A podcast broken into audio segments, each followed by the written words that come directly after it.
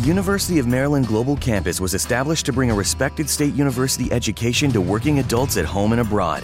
70 years ago, we sent professors overseas to educate service members and their families on military installations and on the front lines.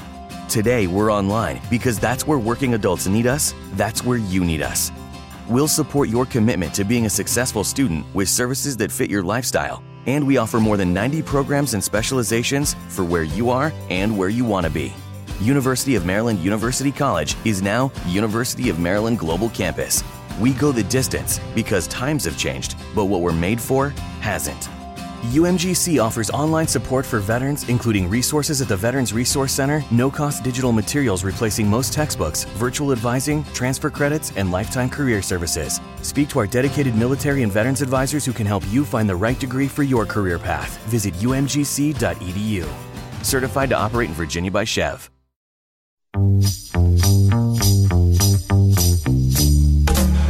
Debajo del cielo está el infierno. Y debajo del infierno, el lugar sin límites.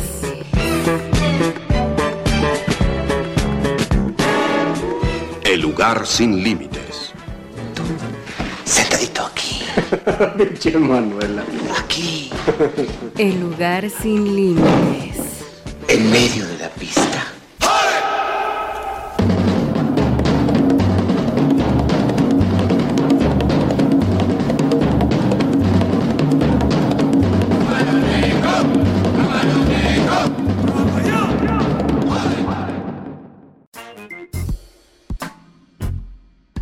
Bueno, pues estamos en otro programa de Lugar Sin Límites. Les agradecemos que sigan escuchando este podcast porque además hoy vamos a tener un invitado, ¿qué, qué digo de lujo? Es es la invitación más esperada que hemos tenido quizás, porque además en nuestra primera temporada tuvimos muchos invitados, bueno, no muchos invitados, fueron dos Güey, invitados. ¿verdad? decir, ¿cuál primera fueron, temporada? dos, fueron dos programas, Sacamos la alfombra roja. tuvimos invitados, pero para esta temporada es al primer invitado que hacemos llegar aquí a, a este lugar sin límites y que además para nosotros es un gran honor. Ya lo estaremos presentando ahorita, pero pues yo les saludo, soy Jonathan Ávila y estoy aquí de nuevo con Eben Evans, Gonza. Claro, un saludo a toda la banda.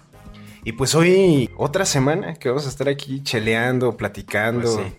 ¿Qué somos, verdad? Sí, ahora sí que ya se siente la cuarta, ahora sí. Sí, ya bajó el recurso.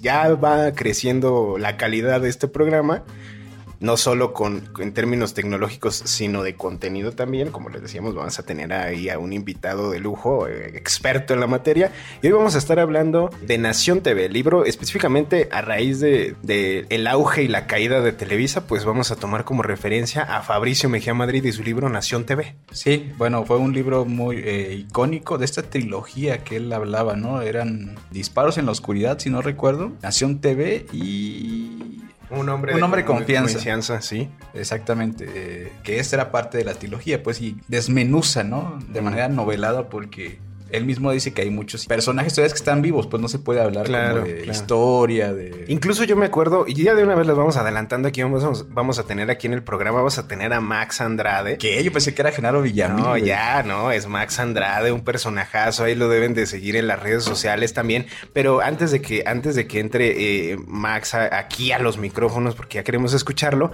yo me acuerdo que una vez lo llevamos a, a la fila a conocer a Fabricio, que además hizo una plática buenísima con Fabricio, y que él le decía, pues, ¿para cuándo el libro de Carlos Salinas de Gortari? No, Y espérame. todavía ¿verdad? me acuerdo que Fabricio así como de, no, pues sí, espérame. Vamos ya eh, a escuchar un poco de cómo surge Televisa y regresamos aquí a, a- a platicar con Max Andrade.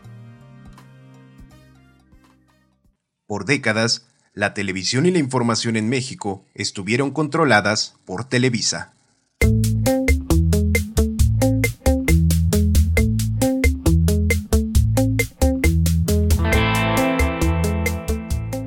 Esta televisión que durante años fungió como monopolio mediático, entretuvo a chicos y grandes hasta moldear la cultura a su antojo.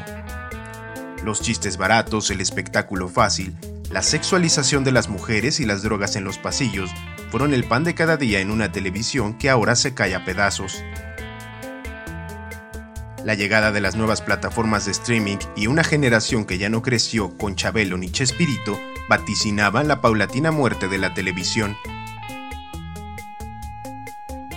Mientras Peña Nieto se ocultaba en el baño de la Ibero, la juventud se apostaba a las puertas de Televisa para que sacaran sus tentáculos de la elección en 2012.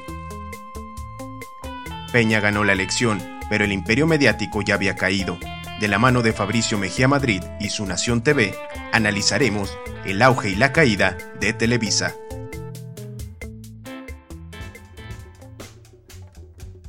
Y bueno, pues vamos a hablar ahora sí, ya de lleno, en qué, qué era Televisa y las anécdotas tan jocosas que vamos a tener el día de hoy. Y para eso tenemos aquí, ya les habíamos dicho, a un invitadazo. Tenemos a Max Andrade, un, un compañero amigo de las damas progresistas, pero además todo un un crack de las redes sociales, Max. No, y cinéfilo, eh, un gran conocedor de la historia del cine, de la televisión. Siempre un- una persona eh, enterada de los asuntos de la política nacional. ¿no? Hola, hola, pues este, inmerecida la presentación y, y yo pues muy contento, Jonas, Eben, porque antes le decía Eben, ya después me enteré que se llama Eben. Y contentos de que me inviten a su querido programa En Familia con el Jonas, o cómo se llama. Podría ser, ¿eh? Podría, ser, sí, Digo, sí, sí. Ya que estamos en el tema de Televisa. Sí, sí, sí. Lleva el título de una película que tú conoces muy bien. Así es, El lugar sin límites de Arturo Rimstein. Que además es una novela buenísima de José Don. Así es, así es. Y quizás fue de la primera, una de las primeras escenas de ese beso mítico, ¿no? Entre Claro, de, dos hombres, Cine. Que fue Gonzalo Vega y Roberto Cobo. ¿Tú te sabes esa ¿No? anécdota? Eh, bueno, sé de la anécdota más o menos que no le salía el beso, que batallaron mucho, que pero tuvieron pues, que sacar a la gente del set para ah, que sí, se dieran claro, el beso sí, para que se animaran. Pero bueno, ya que estamos aquí en el, ya entrando en el tema, a mí me gustaría contar también un poco el origen, más que de Televisa primero, si les parece, A ver, que sí, habláramos del inicio del, del libro o cómo nace el libro de Nación TV. A ver, eso. No, ah, buenísimo. claro. A ver, yo quiero Este, escucharlo. Bueno, el libro de Nación TV, eh, según Fabricio Mejía, Madrid, le surgió la idea de escribir esta novela crónica, Nación TV, sobre Televisa, a partir del movimiento Yo Soy 132. Ajá. Fue el que lo inspiró, pues porque fue algo muy novedoso, ¿no? Muy interesante ese movimiento que nació con Peña Nieto escondido en el baño de mujeres de la Ibero. ¿Era de mujeres? Sí, era el baño de ¿En mujeres. Y que es un movimiento que, que era lo natural ir a protestar al Zócalo, a los pinos. Que le dice a Aristegui, te están esperando con máscaras de salina. ¿no? Sí. Entonces fueron este movimiento a protestar a Televisa, ¿no? Y eso fue lo que a muchos nos, nos hizo simpatizar con ese movimiento, porque nunca se había dado, era insólito, nunca habíamos visto una manifestación Tan a tele- abierta. tan abierta a Televisa, porque era ahí donde estos jóvenes veían el poder, ¿no? El poder detrás del poder o, o todo el poder, ¿no? O ese cuarto poder eh, buscando montarse en una, en una presidencia, pues, ¿no? Así es. La creación de la... Oh, Claro, por supuesto. el- que lo casaron con la gaviota. todo esto que se dio, Ajá. sí. Y bueno, pues ahí eh, todos nos emocionamos y con todas sus consignas, como aquella que a mí me gustaba mucho, que era de si yo no ardo, si tú no ardes, si nosotros no ardemos, ¿quién iluminará esta oscuridad? ¿No? Esa me gustaba mucho a mí. Y que, y que, bueno, yo, yo te agregaría, Max, Atentamente el pirómano. a mí se me hace interesante que destaques esto de cómo se hace abiertamente las manifestaciones contra Televisa, porque también Así ya es. había un descontento social. Ah, no, sí, mucho. Me viene a la mente, por ejemplo, bueno, es la cosa más espectacular y ahí famosa, de, pero hay muchas cosas.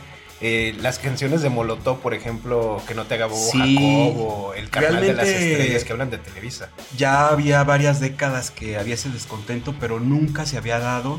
Si algo se le puede eh, destacar a ese movimiento fue precisamente que haya direccionado toda su inconformidad, su descontento a los medios de comunicación corruptos, que siempre estaban ocultando la verdad y demás, y concentrado en Televisa. Era ahí la gran estafadora y la gran mentirosa, ¿no? Y a, ta- y a tal modo de que un- el dueño, uno de los sus dueños más icónicos, que es el tigre, eh, lanza aquella frase que lo viste de cuerpo entero que dice, yo soy un soldado del PRI. ¿no? Claro, incluso en la portada del libro del que estamos hablando hoy, tiene una portada, bueno, perroncísima, donde está el tigre con una cara así encabronado porque no le gustaba que le Exacto, tomaran era- fotos. era- era lo que yo te quería no, preguntar. no le No le gustaba, gustaban, no le gustaba que le tomaran No, fotos, deja tú que le tomaran fotos. Eran. eh, que se le acercaran. Ajá, o. Pero está en un meeting. Ajá. Está en un meeting del PRI. que lo con, hay, un letrero enorme a- a- a- atrás que dice Somos el partido. Ajá. Y está ahí el típico señor con lentes, una señora que con cara del Vester gordillo, o sea, un vato todo. a un ¿no? lado que le está viendo las nalgas a Scarlett, ¿no? Así como que sí te doy, ¿va? sí, sí, sí. Y, y, este, pues un libro, la verdad, muy recomendable. Debería de ser casi de obligación en las escuelas. La canasta Para básica. Sí, la- para la cultura popular, ojalá que ahora que está Paco ahí en el fondo, lo vuelva a editar ahí, lo haga bestseller y cueste 14 pesos, así como vientos del pueblo, para que todo el mundo lo compre. Que además, eh, Hay que decir algo. A Fabricio, por ejemplo, le encanta que roben sus libros. Ah, sí. Que él fomenta que se roben sus libros. Así es que si quieren ir- libros, ¿no? Claro, Sí, no, así ya que lo sí. entiende también eso. Si quieren ir a clavarse un libro de Fabricio Mejía va a estar encantado. Y, y bueno, de lo que cuenta él ahí en el, en el libro, pues es que a Televisa, tal como la conocemos hoy, la fundaron en un funeral. ¿Qué? En un funeral. Eh, un funeral precisamente de Emilio Azcárraga, el padre de todos los eh, Emilios De Vidarreta. de Vidaurreta.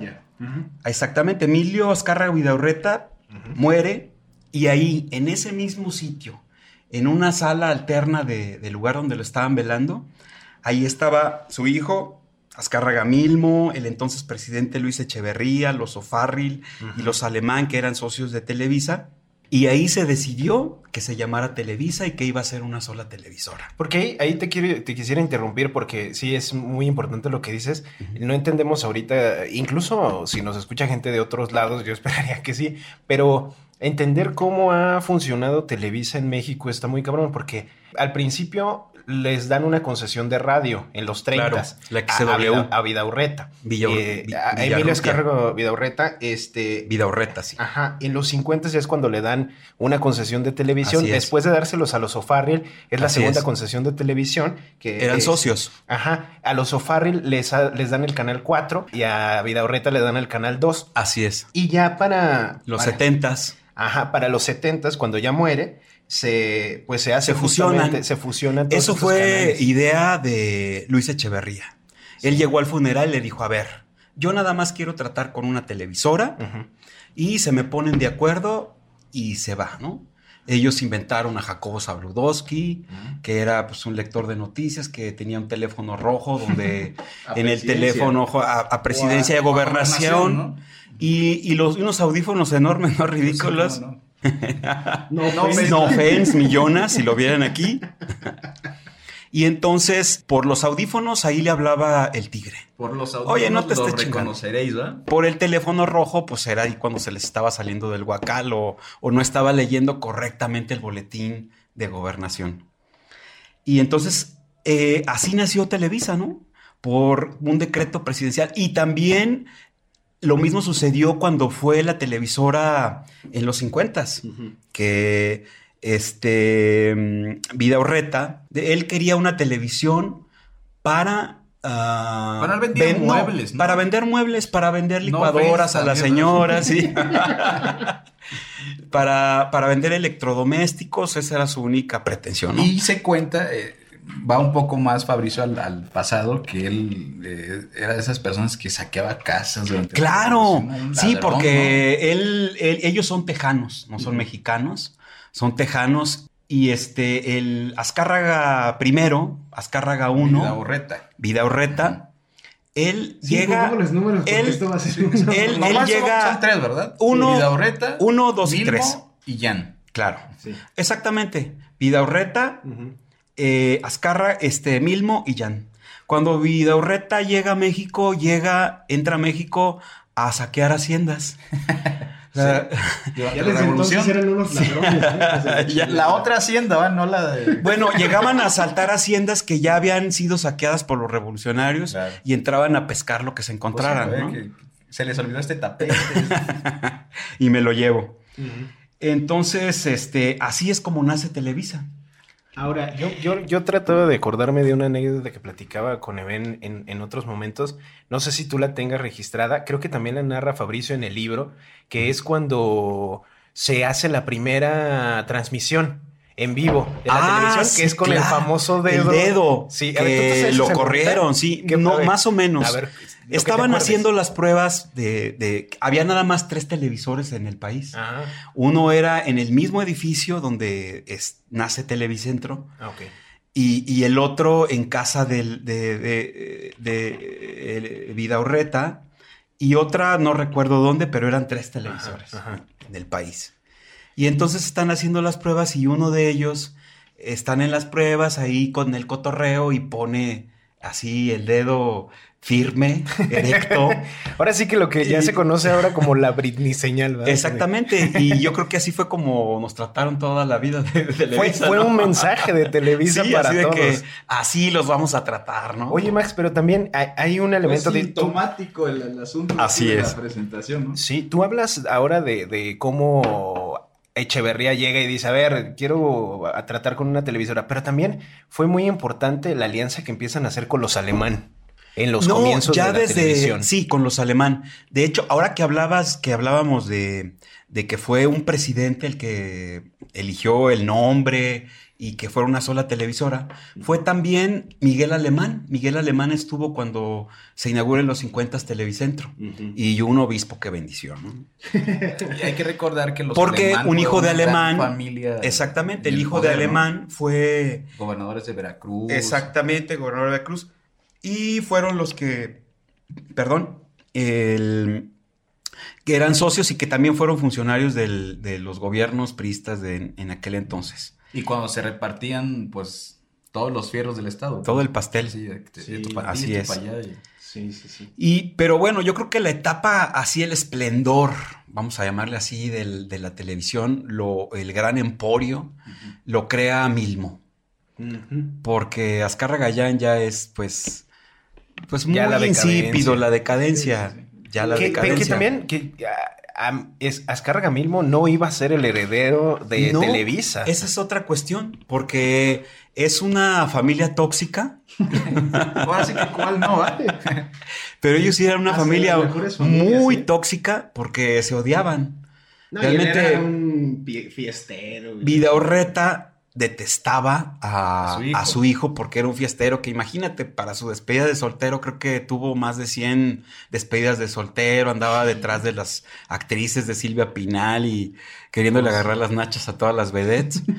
y el papá que pues decía, ¿cómo te vas a casar con Silvia Pinal? De es una hecho, divorciada. El, el papá señala que él no iba a ser el heredero. Ya le había dicho. Sí, ¿no? sí, sí, porque el, el- yerno, el- ¿no? el yerno, el esposo de su hija Laura Milmo. Pero ahí también hay eh, la sospecha de Qué que... casualidad, ¿no? De la casualidad de que el... que se llamaba... Díaz Polanco. Ah, No, no, no, Díaz Polanco no. Díaz, este... Bueno, ahorita le buscamos bien Sí, el sí, dato y sí, se los vamos a dar. Pero era el yerno. Era el yerno, era el yerno el que maneja- eh, manejaba el- Los los, business. el dinero y demás. Ajá. Y pues todo apuntaba que el heredero iba a ser él. Él no le iba a tener confianza al Junior porque era la verdad Sí, un desmadre. Desmadre. De hecho, él le llamaba el príncipe idiota. Así se lo dijo. Cuando llegó precisamente la inauguración Sin de la zapato, televisión sin un zapato, todo borracho. No ofensa. Nuevamente. Debería de ser el programa No Offense. ¿no? Y pues sí, justamente a final de cuentas, eh, ¿qué, qué le pasa a este yerno? Mm, No Mm. sé si se me están cruzando los cables. ¿Fallece? Bueno, No, ¿o ¿qué eh, pasa? eh, eh, a- venía el, el- el director de la BBC Sí, iban a hacer una presentación en en Acapulco. Y le dice, "Tú Entonces con ellos. la iban a, a recibir y no llegó, pero no llegó porque se había caído de un caballo o algo así y se golpeó en Las la pierna. malas lenguas, pues ya sabes. ¿no? Entonces, este, resulta que en ese avionazo muere él, otros eh, de Televisa, otros directivos de Televisa, pero no el piloto. Cae en Xochimilco. No, ¿No? en Texcoco. En Texcoco, Donde mira. iba a ser el aeropuerto. Desde ahí estaba, este, tenía estaba. un, un final fatal porque ahí murió en el lodo. Ya me acordé del apellido, Díez Barroso. Ah, ok. Y me acordé porque... Qué bárbaro, ¿no? Qué buena. Buenísimo. Sí, porque en un momento Laura, su hermana, empieza a dudar. porque a, a- a Emilio lo habían visto platicar Con con, el piloto, con ¿eh? el piloto y él no dejaba que se le acercara a nadie ni platicaba con nadie. Dice, oye, ¿qué platicabas con él? Pues hablábamos del, del fútbol. Claro. Entonces, pues sí se le hacía raro, ¿no? Y decía, a ella le daban ganas de interrogar al hermano y decirle, oye, ¿qué pasó? ¿Tú tuviste algo que ver? ¿Dónde está mi Pero como lo conocía, ella pensó que a lo mejor le iba a decir, este, no, pues este murió en el lodo porque le hizo honor a su apellido, era Barroso. ¿no? No, qué Algo así. Es que es genial, Fabricio. Sí, sí. Un humor de veras buenísimo. O, o ya no sabemos si, si Fabricio o la misma historia, ¿no? Sí, también. Sí, sí, claro. Que, que Fabricio es buenísimo para justo para rescatar esos detalles. Esos Eso sí, detalles. eso sí. yo que, yo les tengo una exclusiva el día de Ah, hoy. cabrón, aquí a tu auditorio que también no lo saludé, este, pues eh, saludos por escucharnos y Sí. no se sigan, no se pierdan pues su siempre en domingo, ¿cómo se llama?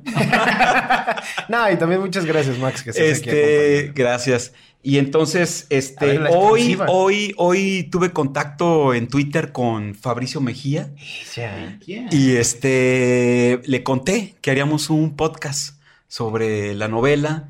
Y en una ocasión había escuchado yo que él comentó que tendría que haber una segunda parte de Nación TV. Fácil. Porque ya se le quedó muchas cosas, ¿no? Claro, claro, claro. Muchas cosas en el tintero. Me comentó que tenía una entrevista larguísima con Jorge Saldaña, que también estuvo en Televisa Claro. por muchos años.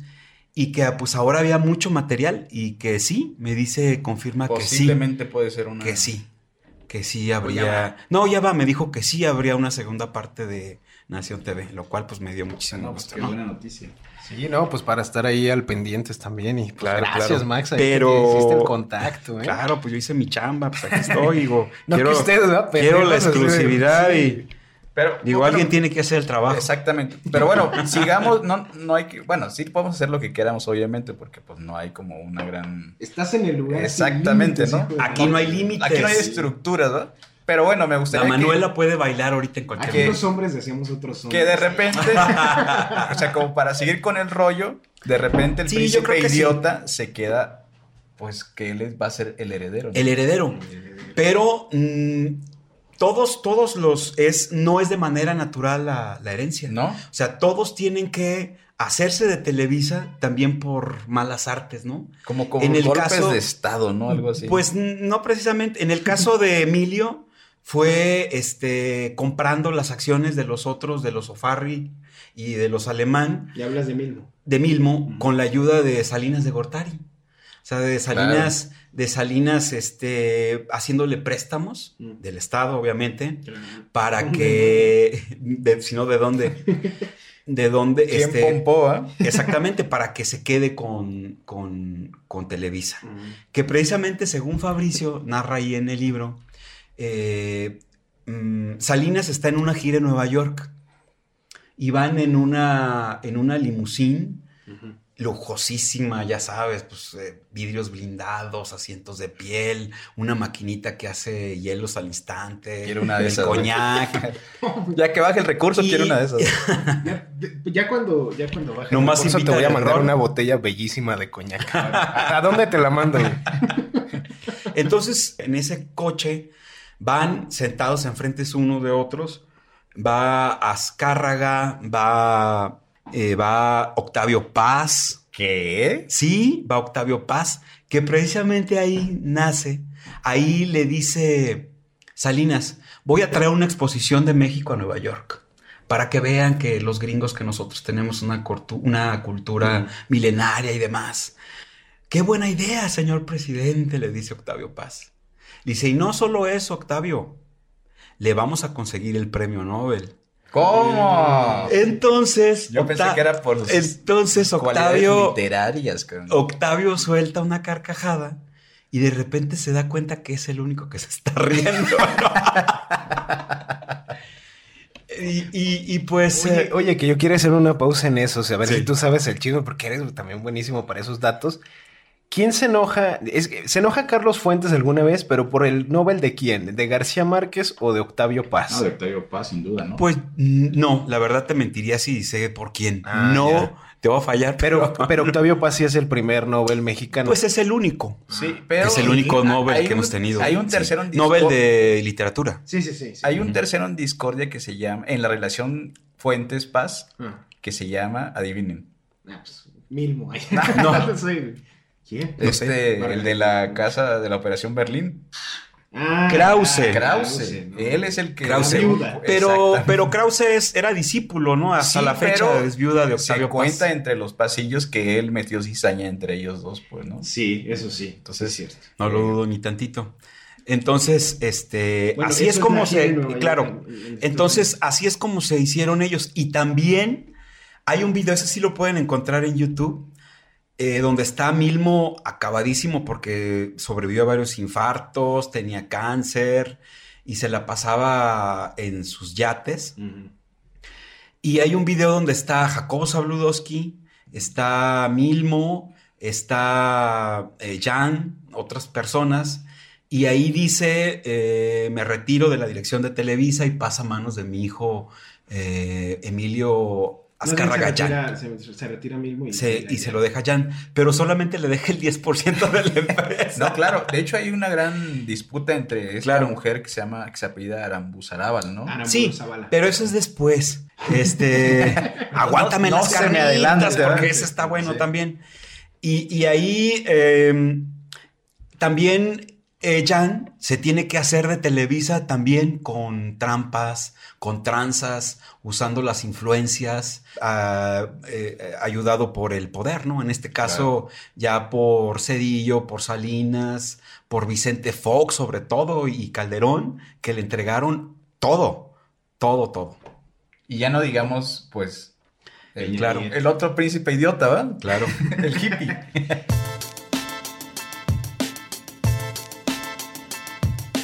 Televisa es el resultado de múltiples uniones, transacciones y concesiones que finalmente dieron paso a lo que hoy conocemos y lo que nuestros padres y abuelos concibieron como la única televisión nacional.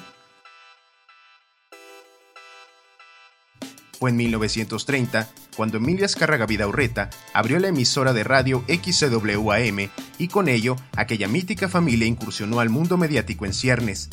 Para 1951, luego de que el gobierno mexicano otorgara la primera concesión de televisión a Rómulo Farril para el Canal 4, Azcárraga Vidaurreta obtuvo una concesión para hacerse del Canal 2 de televisión.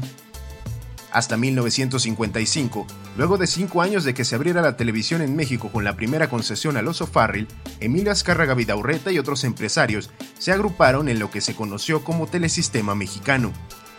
17 años después, en 1972, Emilio Azcárraga Vidaurreta y su hijo Emilio Azcárraga Milmo, mejor conocido como El Tigre, asumió la presidencia del Consejo de Telesistema Mexicano.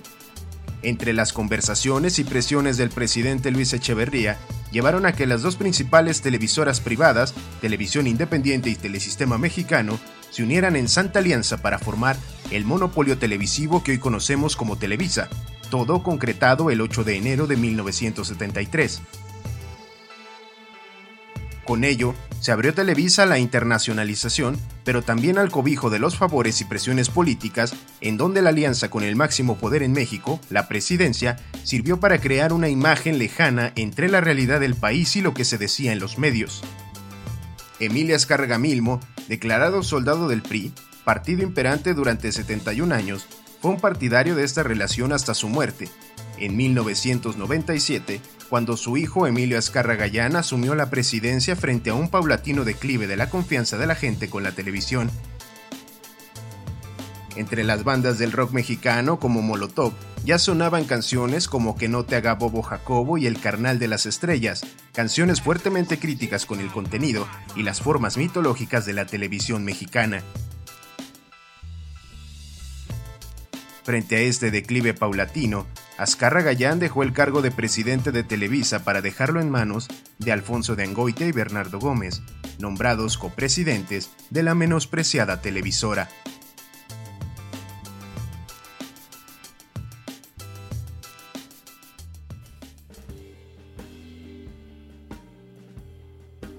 A mí me gustaría que hiciéramos como una especie de paréntesis en, en la, en la discusión de respecto a Televisa y el poder para hablar de cómo influenció demasiado Ah, el que hubiera bueno. una, una televisora en la cultura popular mexicana. Sí, O sea, sí. que hasta la fecha nos acordemos, por ejemplo, Sí, sí, de un claro. Siempre en Domingo. De todo, de todo. De un Mala Noche No, con Verónica Castro. Adorada. Sí, que nos acordemos del Teletón.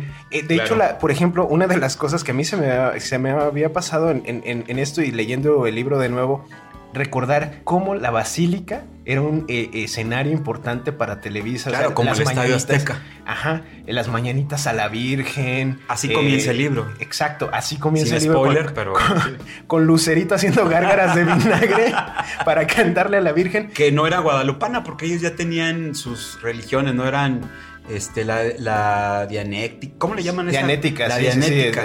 Que es una religión de élite, pues. Sí, y de que hecho, Solamente eh, son los que Fabricio- han triunfado en la vida. Fabricio recuerda como, bueno, narra un poco cronicado diciendo, bueno, pues para Escárraga Milmo eso era una religión de jodidos. Claro. Él, él era un hombre de Que éxito. tuvieron que ir a esa, en esa ocasión porque estaba en riesgo, ¿no? La, la religión, Sí, que se les cayera por Schulenburg, Exacto, que había dicho lo de que, que de Diego no existía, ¿no? Exactamente. Que era un mito, pues. ¿no? Y a lo que dices, Jonas, yo creo que nosotros, bueno, tú no tanto, porque eres un poco más joven que nosotros, Millennial. poquito. No, sí, cierto. Porque o sea, nosotros tenemos más de Nosotros 40 años. somos. Sí, sí. No, tampoco, no chingues. Aguanta, carnal. Este, yo creo que nosotros somos la generación de la televisión. Y de la Conasupo. También. Y, y más que nada, la generación del imperio Televisa en todo su En su esplendor. máximo esplendor. Oh, bueno, sí. Que, que dominaba casi todos los ámbitos. Porque aparte era una voracidad la del tigre Azcárraga.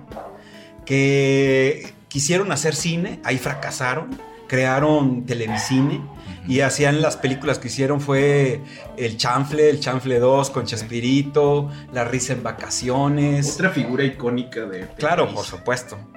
Y que, y que fíjate que a lo mejor nosotros de niños veíamos y sin inocentemente sin saber No, que claro. por ejemplo en ese entonces No había otra estaba opción, el, el Festival OTI, Claro. ¿no? Y no sabíamos que el Festival OTI lo patrocinaba Franco. Francisco Franco, Pinochet en Chile, Videla en Argentina y claro, pues aquí nuestra dictadura perfecta, ¿no? Claro.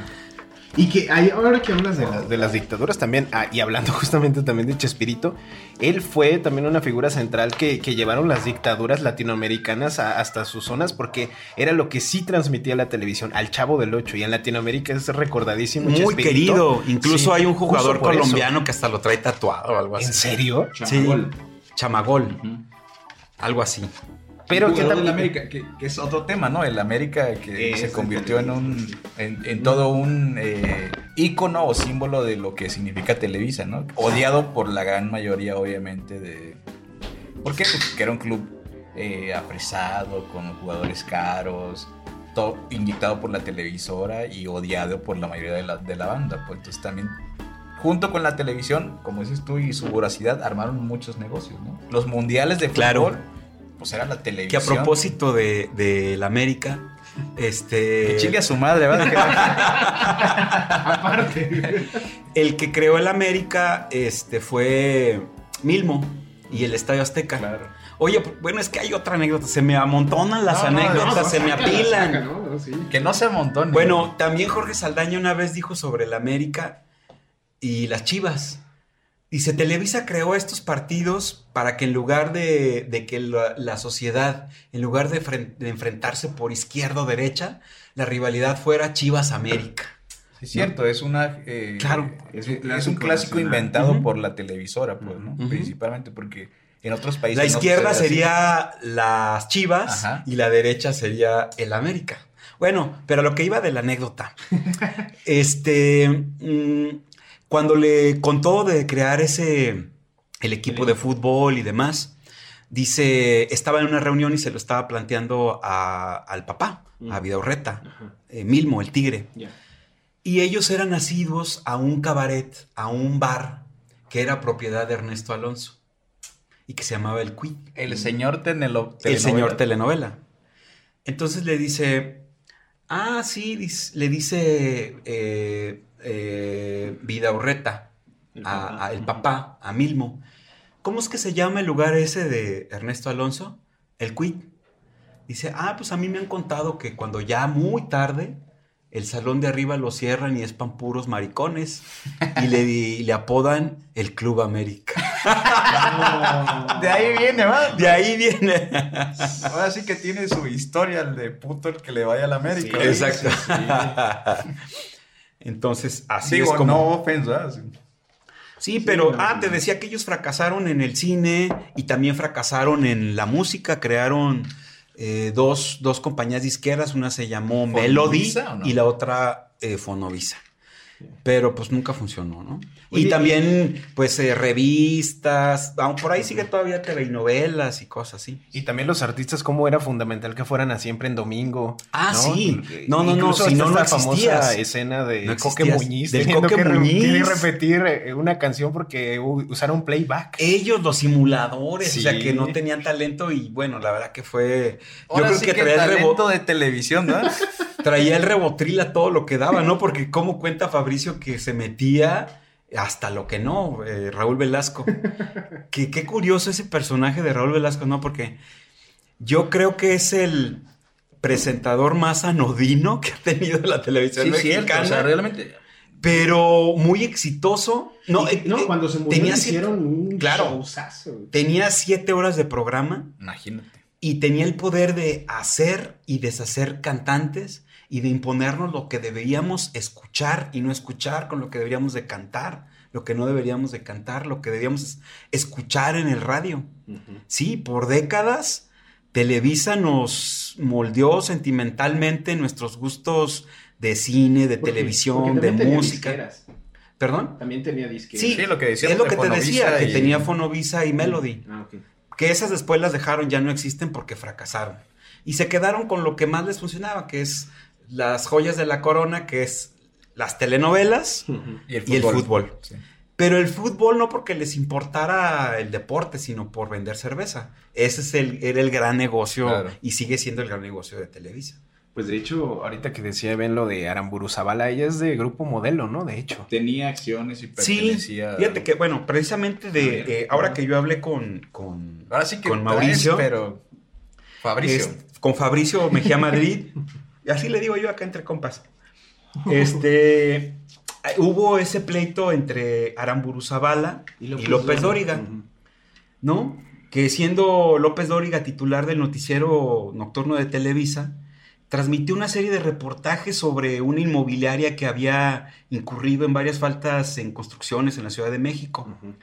Pero luego resultó que la inmobiliaria era propiedad de Marisú, así le digo yo también acá entre nos a, a María Asunción Arambuzabala, que es una de las mujeres más poderosas del país, o yo creo que la más rica de México, quien luego demandó a López Dóriga por extorsión.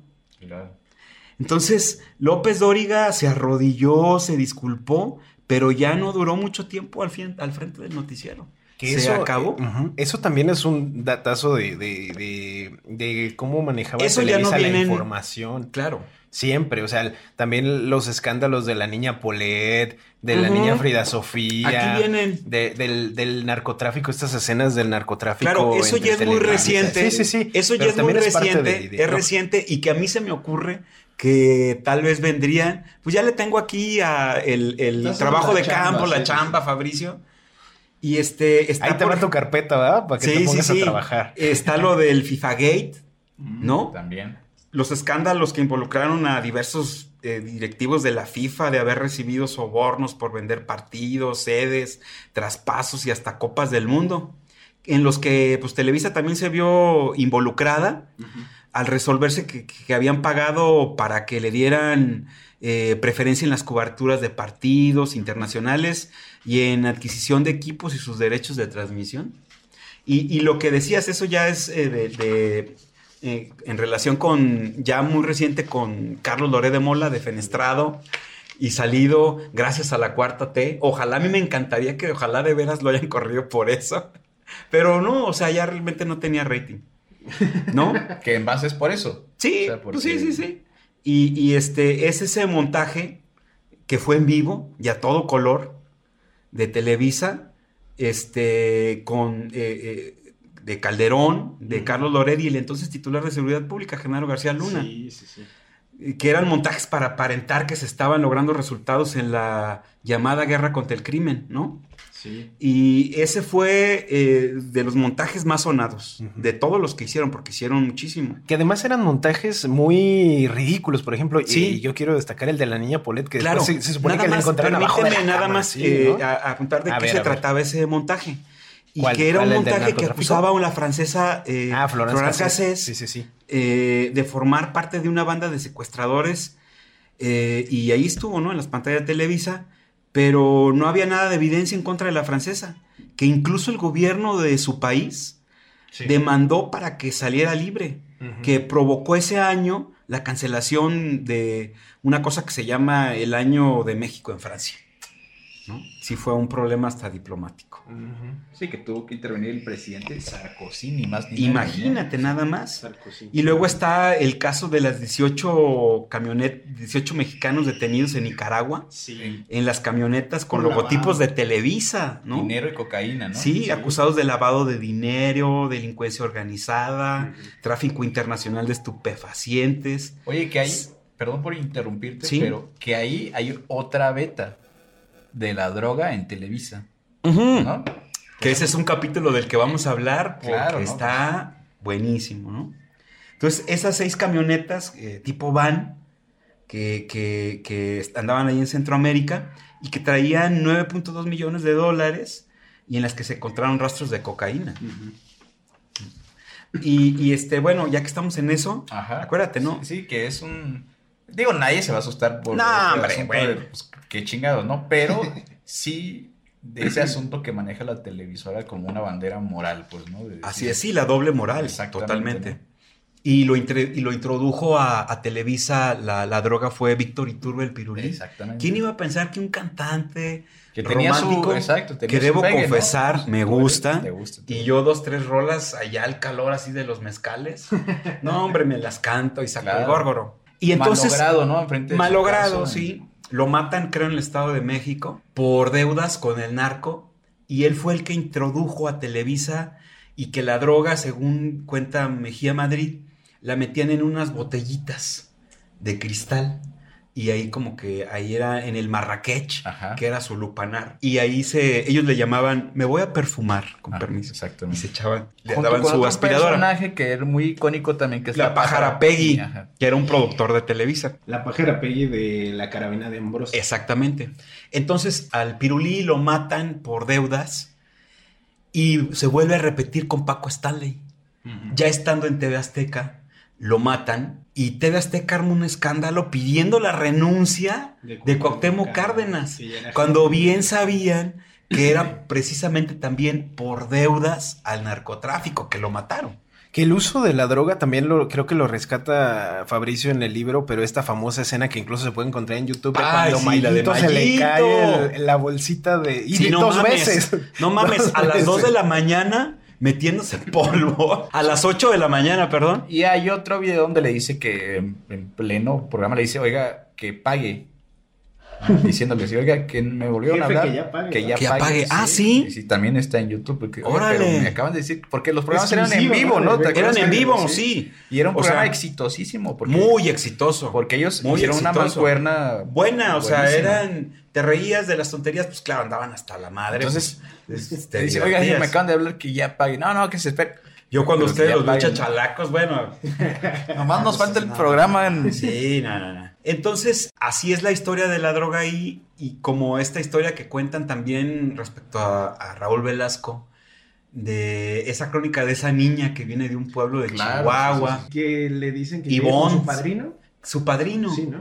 Pero pues no era ni su padrino ni nada, No, ella no, lo no, veía así como un padrino. Todo es para, yo creo que ahí Fabricio lo que quiere contar es que pues era pederasta, Raúl Velasco, Claro. Que era pederasta y que también le gustaban las botellitas de coñac como al gober precioso. Sí, Oye, y hay un otro vínculo este- con este asunto del- de los lupanares que termina en el bárbaro. Ah, sí, con, un jugador, del América. Salvador Cabañas. Que, eh, Cabañas. Y el JJ, que ya es el encargado de la plaza de Televisa. Ah, sí, yo creo que... Pues, pues, bueno, creo que dicen que la plaza pues, se iba pasando la estafeta, ¿no? Del que mataba. Anótale para Fabricio que ese también que Dicen, no me consta. Sí, no, eso ya son. Que se le, la estafeta se la pasó a Sergio Mayer, hoy diputado de Morelos. ¿El JJ Sergio Mayer? No, Paco Stanley. A lo mejor el otro sí se la pasó al JJ. El ex Garibaldi. El ex Garibaldi. El ex Garibaldi, sí. Pero pues muchos escándalos, ¿no? Sí estuvieron metidos en... Hay otro escándalo muy bochornoso de, del teacher, como a él le gusta que le, mm. que le llamen, le llamaba, le llamaran, que fue cuando Eduardo Andrade, mm. hermano de Sergio Andrade, ya. irrumpe... Está otra historia ahí, ¿no? Sí. el clan Trevi Andrade. Claro, irrumpe en Televisa allá por los 2000 había ganado Fox. Y entonces ellos se alinean, ¿no? Y están hablando, tiene López Dóriga ahí a, sus invitados, Aguilar Camil y a todos ellos, ¿no? Toda la fauna. Toda la fauna ahí de los... Chayote en todo el chayote en su esplendor. Y están hablando maravillas y esperanzados con el cambio.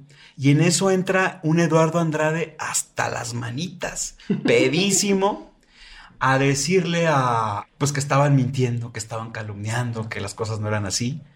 Y fue un momento también muy, muy, muy bochornoso. ¿Quién sabe cómo burló la seguridad? Pero el entonces diputado se mete ahí a, a Televisa. De los cables, pues no.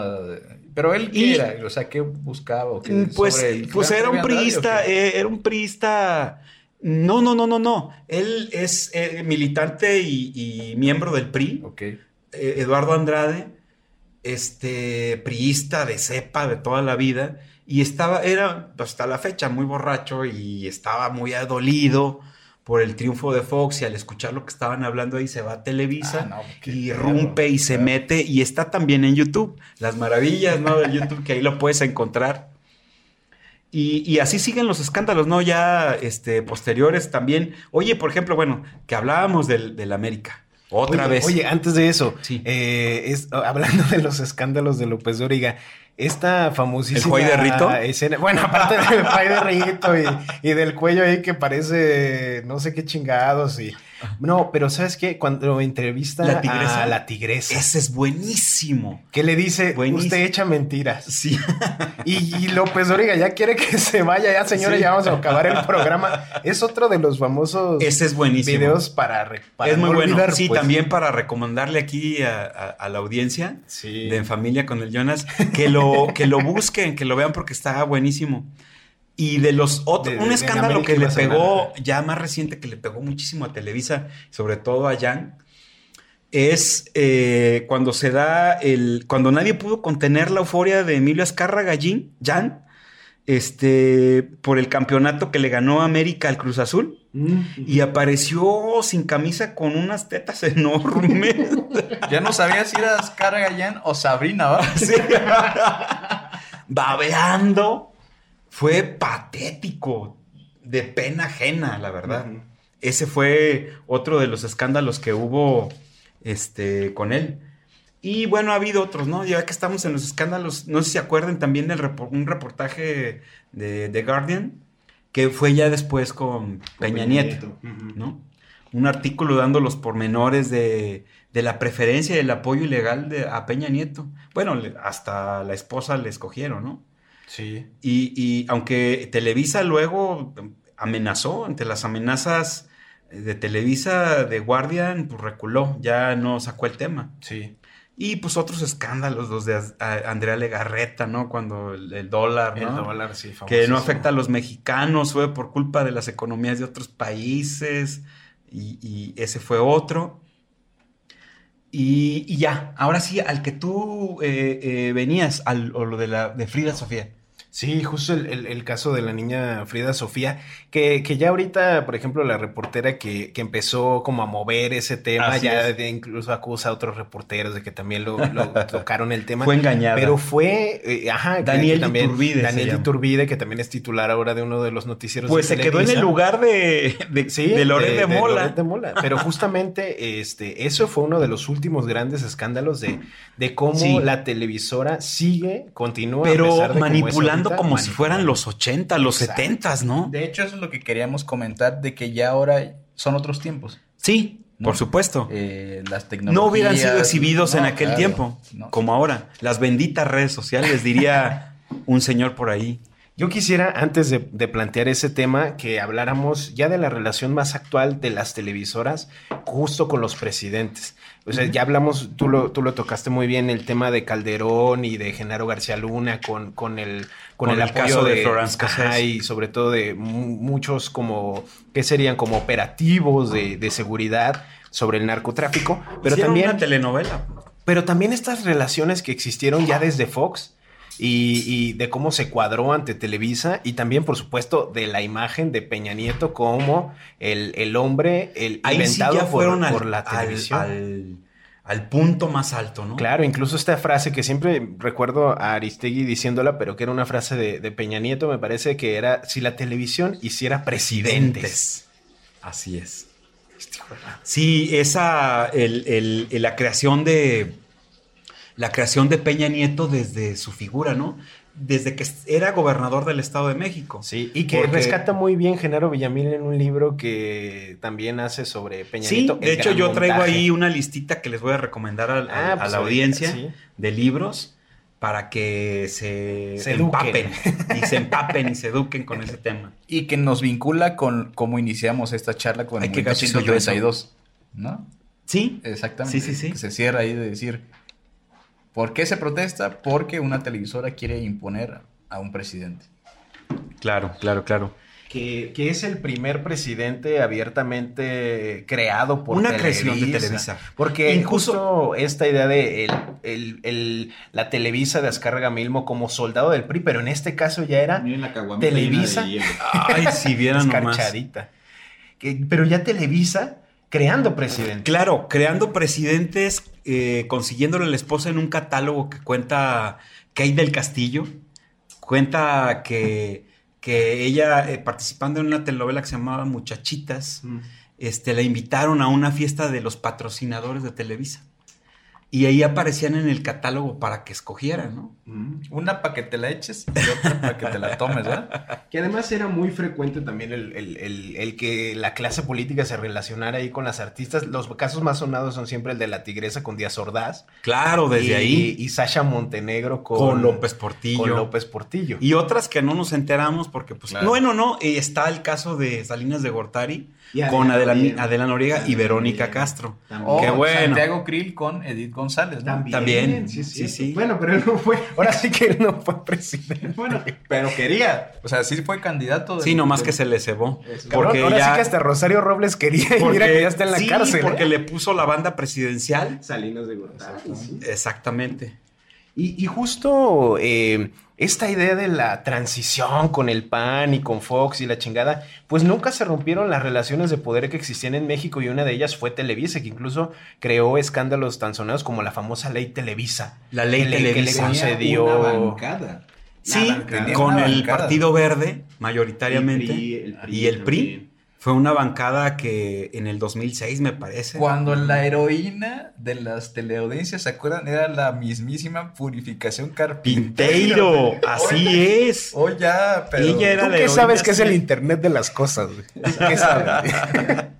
O Pero no, ahí incluso todavía no hacía tantos desfiguros, ¿verdad? otras, tocada. no, cuando, cuando también el líder contra las televisoras era el famoso Javier Corral, que ahorita está. Javier pero Corral y otra. Denise Dresser. No, Claro, la que ahora Dresser, es la claro. lady por excelencia, ¿no? Sí, Didi. no, no, no. Lady Didi. Las vueltas que da la vida. cabrón. Y en, esa, y en esa cuestión de, de, por ejemplo, el más sonado que es ya Peña Nieto como una creación en verdaderamente estábamos. Pues es sorprendente cómo se conecta. Creo que se confirma mucho, sobre todo a partir del escándalo de la Casa Blanca, cuando Sí. se descubre que las casas que, o alguna de las casas que le dieron a Angélica Rivera fue por parte de Televisa Sí. y después de que se casa con Enrique Peña Nieto. Sí, aunque ya su caída, su derrumbe comienza con Ayotzinapa. También, sí. que están por cumplirse el 26 de, años. de- septiembre. septiembre, un lustro ya de, de ese hecho que simbró, que nos simbró a todos los mexicanos, que nos sigue simbrando y que seguimos pidiendo justicia y que vamos a marchar, por supuesto, en este pues aniversario doloroso para el país y en el que también Televisa como el propio gobierno guardó silencio por 14 días. O sea, no hablaron nada del caso hasta 14 días después, esperando que pasara como otros casos, ¿no? Como Acteal, como... Y es que es lo que siempre hizo Televisa, por ejemplo, algo que, que le llevó a la decadencia fue justamente su silencio ante los movimientos sociales. Fue el Esta silencio. famosa frase eh, que no, no, no se ha documentado muy bien porque también ya no existen, digamos, los registros, pero esta famosa frase de Jacobo Zabludowski el 3 de octubre del 68 diciendo, fue- Hoy- hoy fue un día Hoy soleado. fue un día soleado. Que luego, ya que lo corrieron, se convirtió como diciendo, no, yo nunca nada. Ah, sea, no, porque después mito eso. Sí. Después Zabludowski decía que... Que este... Que hasta de izquierda era. De ¿verdad? izquierda, no, no, no. Pero ya tenía sus antecedentes también Zabludowski con otro fraude electoral que fue no el de mm, contra Cuauhtémoc Cárdenas, sino otro anterior que le hicieron a, a Barro Sierra. A Bar, a- no, no, Barro Sierra. Barro no. Sierra no, no, no. rector de la A- universidad en a- el a 68. Barrios. A Pancho Barrios. A Pancho Barrios en Chihuahua. Ah, claro, Ah, sí, claro, sí, sí. claro. Claro, sí, sí, sí. que había marchas que ya tenían tomadas las, la frontera y las carreteras. Que el PAN luego hizo caso omiso o se desmemorió cuando Andrés Manuel toma reforma, ¿no? Exactamente. Que se fueron con todo tapando las vías cuando el PAN en su tiempo Que Cloutier recurrió a la, a la desobediencia civil, civil, ¿no? pacífica, así es. Incluso el, fin, el ya casi finado Felipe Calderonas estaba ahí en las fotos de que en, en acampadas y la chingada. Y, Y el ahora velo. comandante es- es- Borolas ahí. Sí, el comandante Borolas ahora ya está despotricando contra eh, López Tomando nada más agua eh, Evian. Y bueno, ya para ir cerrando, Max, quisiéramos este, hablar justamente. eh, hablamos ya mucho del auge y el programa es Nación TV Auge y Caída de Televisa. Ir cerrando ya con la caída de Televisa. La Justamente caída de ya, Televisa. eh, le hemos tocado muy este, brevemente, pero también eh, hablar de justamente de eso, la falta de credibilidad que han ganado sus noticieros. Así es. Ya nadie ve las telenovelas. Así es. este, sus, sus presentadores incluso eh, ya es mucho de mofa. O sea, ya había, ya había gente, si no es porque lo quitaron eh, a- al momento, pero ya también la gente se mofaba de programas de Televisa como Chabelo, de decir, Claro. yo siempre estuve desde que estuvo Chabelo. No es cosas. porque, eh, porque antes hayan tenido calidad, sino porque era lo único que había para ver. Claro. Claro. Y, y, este, pero pues tienen un destino eh, fatal. O sea, ya en este momento pues no existen, ¿no? Eh, como ahora, por ejemplo, eh, les quita el rating de los noticieros el ahora presidente con su mañanera. Con las mañaneras. Porque desde temprano es quien marca la agenda. Que también López Obrador ya gana más regalías con las mañaneras en Spotify que Televisa. Bueno, güey. hubo un intento, dicen, no me consta también, pero se dice que Televisa quería este, tener los derechos de la mañanera.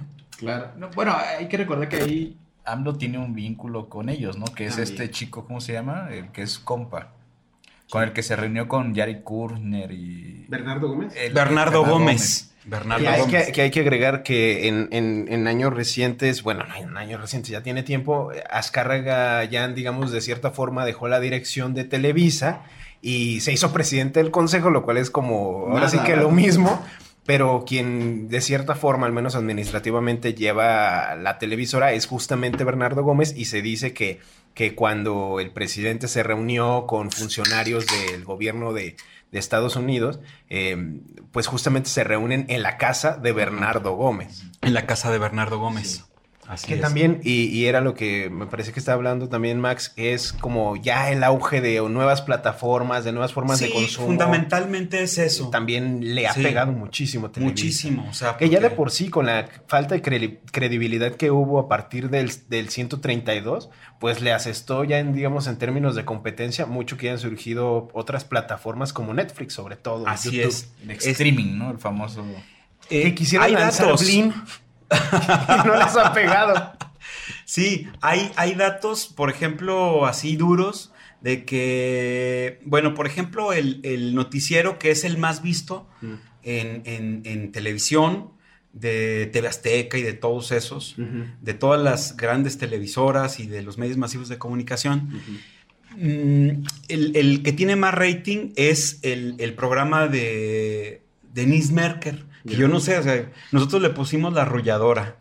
Porque yo si ya te quieres dormir, le pones y te quedas Eso te dormidísimo. Yo ni siquiera sabía quién era el titular Sí, de, de la después noche. se quedó en lugar de López Dóriga. Sí.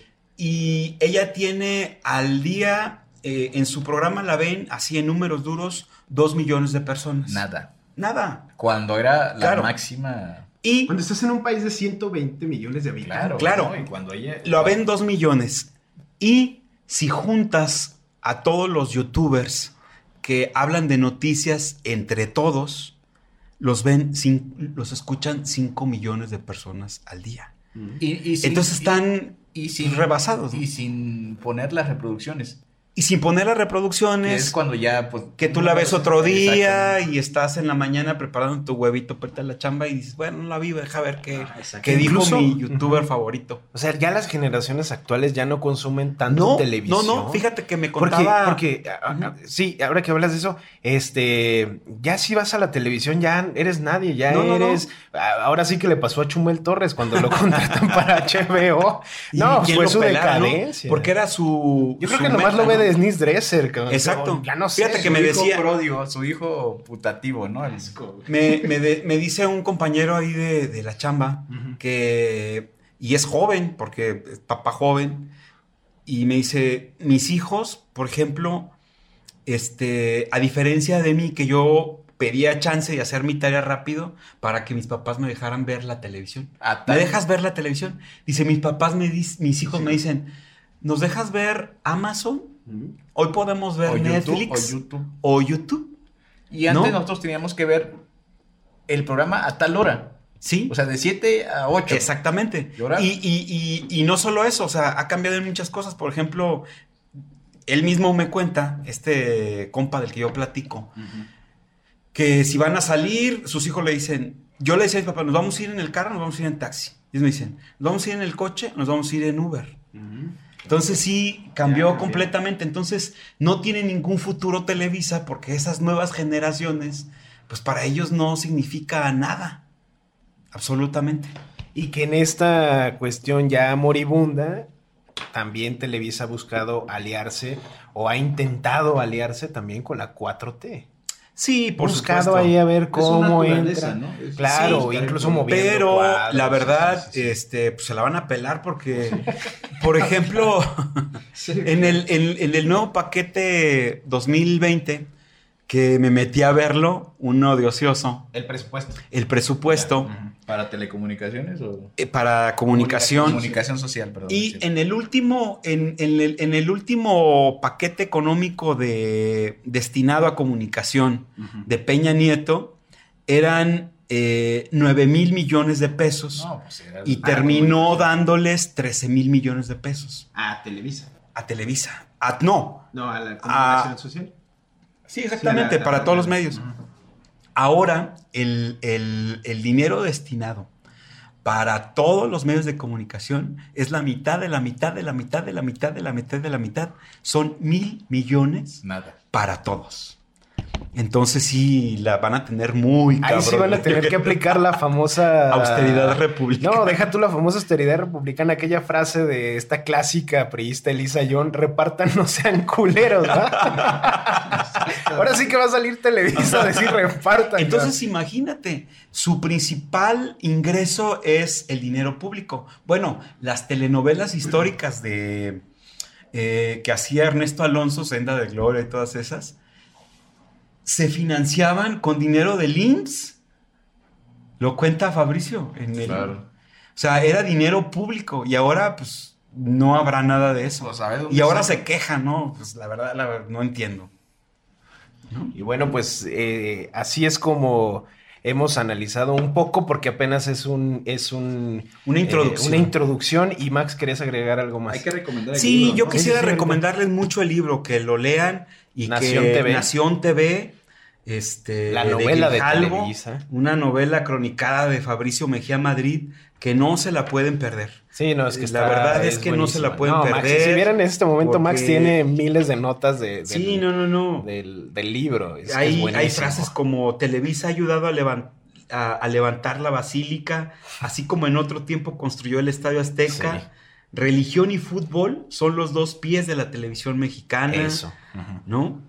Y, ya que hablamos de las frases de Azcárraga, la otra, ¿no? claro, que tú ah, dijiste una, una frase lapidaria de él, esa de que soy soldado del PRI o hago televisión para jodidos, cuenta que en la oficina de eh, Milmo había un letrero en inglés y español que decía, siempre hay dos versiones de los hechos. La tuya no me importa. Oye, o la Eso- Claro. Eso era, ese era lo que lo pinta de cuerpo entero a Milmo. Que yo insisto, es realmente él, él, él que creó todo, gran el gran creador, Milmo. Porque El, el, el otro- príncipe idiota. el príncipe idiota. Claro, que Claro. no era destinado a eso. Y la otra es, no sé, la anécdota del papá de Taibo.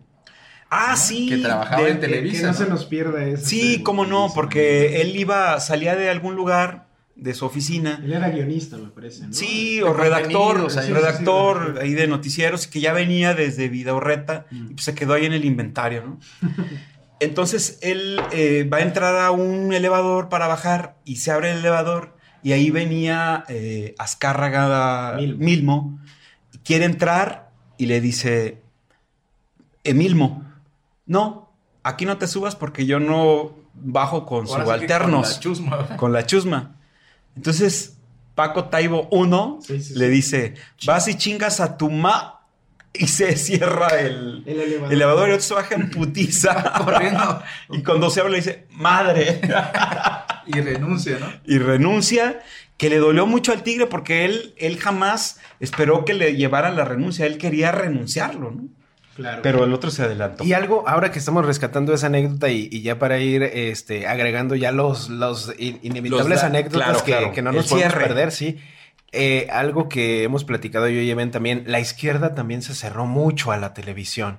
No solamente hubo este veto, digamos, de Televisa a la izquierda, pero también la izquierda vio en la televisión un enemigo durante mucho tiempo y ahora con los medios, con YouTube, Claro. con otras plataformas, pues vio que también había algo ahí, ¿no? Sí, o sea, grandes supuesto. escritores y luchadores de izquierda pues se cerraron a eso. Y en su momento vimos, por ejemplo, al subcomandante Marcos saliendo en televisión, entrevistado por Julio Scherer. No, O Loret de Mola. o Loret de Mola, cuando le dijo que sus piernas eran, las más bellas del, sur, del sureste. Lo Sí. que pasa es que en ese sentido la televisión como objeto siempre fue desdeñada por la izquierda. Desde esa frase. La no sé si- llamaron la caja idiota. La caja idiota que era... Pero... Y se abrieron de ahí. No lo vieron como una gran oportunidad o Claro. un escaparate para... Y lo que posiblemente vio Paz. Porque Paz sí se acercó a la televisión. Hizo También programas de... Ah, exacto. O Juan José Arreola, que fue un personaje de la Exactamente, o sea, televisión. dijeron, bueno, esto es un objeto, pues, que puede servir para muchas cosas. No hay que eliminarla, sino llenarla de contenido. Yo creo que nos falta un programa de seguir con anécdotas. Claro, y no, y Porque- quien se aprovechó ahí el- la caja y además el dinero, pues fue Krause con Clio. Krause. Uh, Clio, pues, Pues yo ahí propongo un programa de anécdotas porque la verdad hay miles, Sí. miles, miles, miles de Pues anécdotas. seguiremos aquí platicando también con Max, por supuesto. Esta va a ser una de muchas. No queremos que sea la única porque además es alguien con quien nos gusta platicar y que siempre tiene... un- Ahora sí que Ojalá, justamente... yo, es que yo quiero ganar la- el las- que dan aquí, porque ¿dónde más lo voy a volver No, a espérate ver? ya que baje el recurso. O sea, me asegura aquí... ya estamos en el presupuesto de egresos 2020. Ojalá que sí, ojalá que sí. Por lo pronto, Grijalvo ya nos, este, fácil, ya, no te- ya está nuestro, nos va a llegar nuestro cheque, ¿va? Y bueno, Yo espero, yo eh, espero. Jonas Even, ojalá Sí, sí, sí, me den chance de No, hacer por unas favor, recomendaciones. por favor. Aparte de Nación TV, que es de la que estamos hablando y que no se deben de perder. Este, yo quisiera recomendar algunos, ahí. títulos. Sí, por favor. No, sobre todo de Genaro Villamil, que Mm. tiene tres libros fundamentales A ver. sobre Televisa. Este, hay uno que se llama El sexenio de Televisa, Conjuras del poder mediático, que es buenísimo. Que eso sí son ensayos muy, no es una novela, lo de, lo de Villamil son Sí, libros datos periodísticos bien documentados. bien documentados y demás. Oye, antes de que sigas, Sí. yo creo que podemos inaugurar unas eh, notas de Max recomendando libros ya sí, para... no, sí. para Yo, este- yo, yo apelo a ¿Qué eso, te sí. parece? A Órale. partir de este programa, Max va a ser parte de unas cápsulas Hay de varios del vaquero recomendación. que son Oye, que ahorita que estás hablando de Villamil, me acuerdo porque eh, pues fue el gran reportero Sí. de proceso No sobre la porque él tele. quisiera, ¿eh? porque Villamil, él, él traía otra onda, pero fue Monsiváis, Monsiváis, el quien que lo anima. Dice, porque Monsiváis le decía, tú te vas a dedicar a esto. a Repartía otro". temas, repartía. Oye, pero ¿sabes qué? Eh, A lo que iba, lo Oye, que es un irónico... de. Sí, Luego. no, sí. ¿Cómo Y no? lo, lo irónico de esto es que el antecesor, podemos ponerlo así, de, de, re- de reportar qué es lo que sucedía en la televisión, irónicamente era Carlos Marín en proceso. Sí, era buenísimo, pero bueno. Sí, exactamente. La verdad Las que la lana. que la vida, ¿no? Claro. Y otro Sí, libro de Villamil, que es muy bueno, se llama La caída del telepresidente. O sea, que ya con la frase de telepresidente, pues ya está todo dicho, ¿no? Claro. La caída del telepresidente, de la imposición de las reformas a la indignación social. ¿No era ese que sentía temblores que nadie más sentía?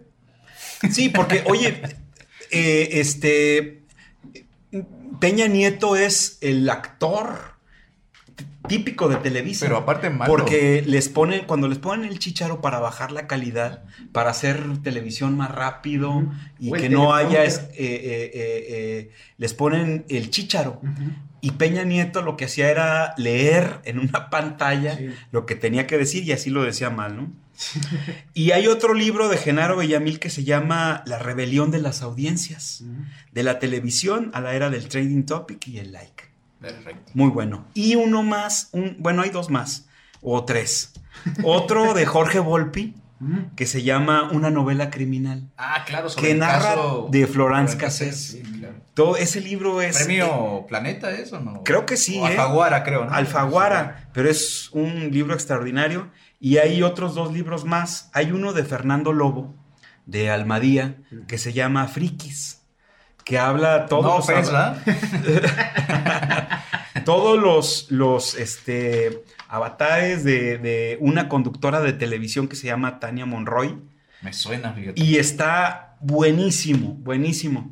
Y uno más, que es de Pablo Toro, él es chileno, y no es sobre Televisa precisamente, pero pues también toda la televisión en esa época de América Latina o hispana claro. era infame, ¿no? O sea, Y el libro, que tiene un título muy bonito que se llama Hombres maravillosos y vulnerables, comienza con un, un cuentito sobre eh, Don Francisco y Sábado Gigante. claro, claro. Entonces, este, yo se los recomiendo muchísimo, todos estos títulos, para que no los dejen pasar. Complemente el asunto. Y que este, se empapen en el asunto. Oye, ¿y sabes qué? Antes de que cerremos como el asunto, TV Azteca, que es un Que es apéndice otra. Que también repitió los mismos. Claro, Televisa, digo, TV Azteca demostró que se podía hacer basura, más basura con la basura. y este, pues es, eso es lo que nos tocó, ¿no? Pero afortunadamente va de salida y ojalá que así sea y que la gente, pues, le diga chinga a su madre Televisa, al, al, al América y a todo eso. O que se replantee los contenidos, ¿no? Porque Sí, entonces también. sí, porque se Ah, puede no, caer. eso, es que se puede pues, caer porque también en, en- en Facebook, en Twitter y en todas las plataformas digitales, pues finalmente si nos educó Televisa seguimos repitiendo lo mismo, ¿no? Pues sí. Y a tener un nivel con dos rayitas arriba, que no lo hemos logrado todavía y, y yo soy parte de eso porque también puras pendejadas dice uno en redes sociales. No, y yo agregaría justo el que también recomendé de Genaro Villamil, el de Peñanito, el gran montaje, que está ese es otro, ese es otro. Rescata, sobre todo también mucho la historia de The Guardian y, y Sí, mucho esas cosas. buenísimo. Buenísimo. Sí, Villamil, Villamil es indispensable. Claro, y Para para entender entender, a Televisa. Televisa. Así es. Claro que sí. Y bueno, pues Max, te agradecemos mucho que hayas No, estado hombre. aquí. y, no, este, no, y no, no. ser Muchas gracias última. por, por invitarme aquí a su programa, a su estudio. Y este, pues yo estoy encantado de que me hayan invitado. Y aún hay más, decía Raúl Velasco. Exactamente. Aún hay más y pues va a haber más porque además estamos en el lugar sin límites. Vamos a seguir teniendo aquí algunas conversaciones con Max y ya lo estarán escuchando en otros programas. Por ahora pues les agradecemos que hayan estado aquí con nosotros en escuchando ahí las opiniones que tenemos al respecto de varios temas. En este caso fue Televisa, Nación TV, el auge y la caída de Televisa que estuvimos platicando y va a haber más anécdotas, por supuesto. Esperemos que Max sí nos acepte la invitación para que tenga esas recomendaciones, porque aparte es buenísimo, es un gran lector, es una persona que, que si lee un libro se enamora de ese libro y nos lo va a narrar con una con una descripción también increíble que va a hacer que queramos leer un- el libro. A mí me encanta platicar con Max cuando sé que está leyendo un libro y, y- y eso fue también los libros de, de Fabricio Mejía Madrid en su momento. Y pues bueno, hasta, hasta aquí hemos llegado, Eben. Pues ya ahora sí que ya despídete, verga. Bueno, sí, eh, gracias a Max. eh, Gracias, y gracias. Yo creo que sí va a aceptar que nos haga. o- obviamente que va a volver Lo a probar. vamos a presionar. No, pues ya me vi en la nómina. Ya cayó la red, ¿verdad? Exacto. Pues, un saludo a todos, ¿no? Eh, que ahora sí que apague la tele y encienda el lugar sin límites. Exactamente, sí, encienda ahí la aplicación de Spotify porque es donde nos pueden encontrar. En Spreaker también, porque pues tenemos que subir también a la plataforma. Y pues nos seguimos escuchando. Muchas gracias por estar aquí en el lugar sin. Gracias.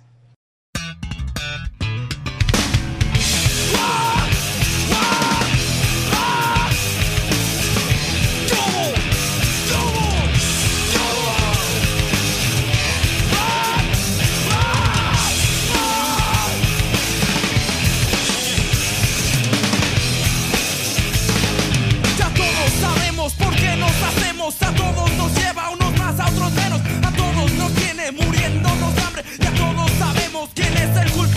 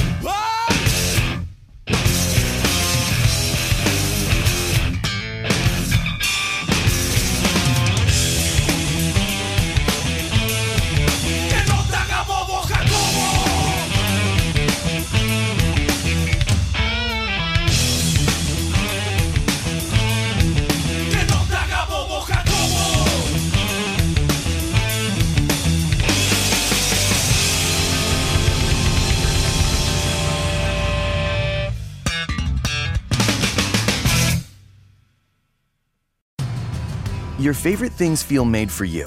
Your education should too. University of Maryland Global Campus, formerly University of Maryland University College, was made to serve the military and working adults like you. Today, we continue that tradition by offering frequent start dates so you can get started with convenient online learning that fits your schedule, by recognizing your accomplishments with credits you can earn for what you know, by providing no cost online resources replacing most textbooks because a college education can fit your budget too, and with no SAT or GRE required for most programs. University of Maryland Global Campus, made for you. Last year, we awarded more than $15 million in scholarships to qualified students, including community college students, service members, veterans, and working adults just like you. Discover how we can make your education and your goals for the future a reality. Visit us at umgc.edu. That's umgc.edu. Certified to operate in Virginia by Chev.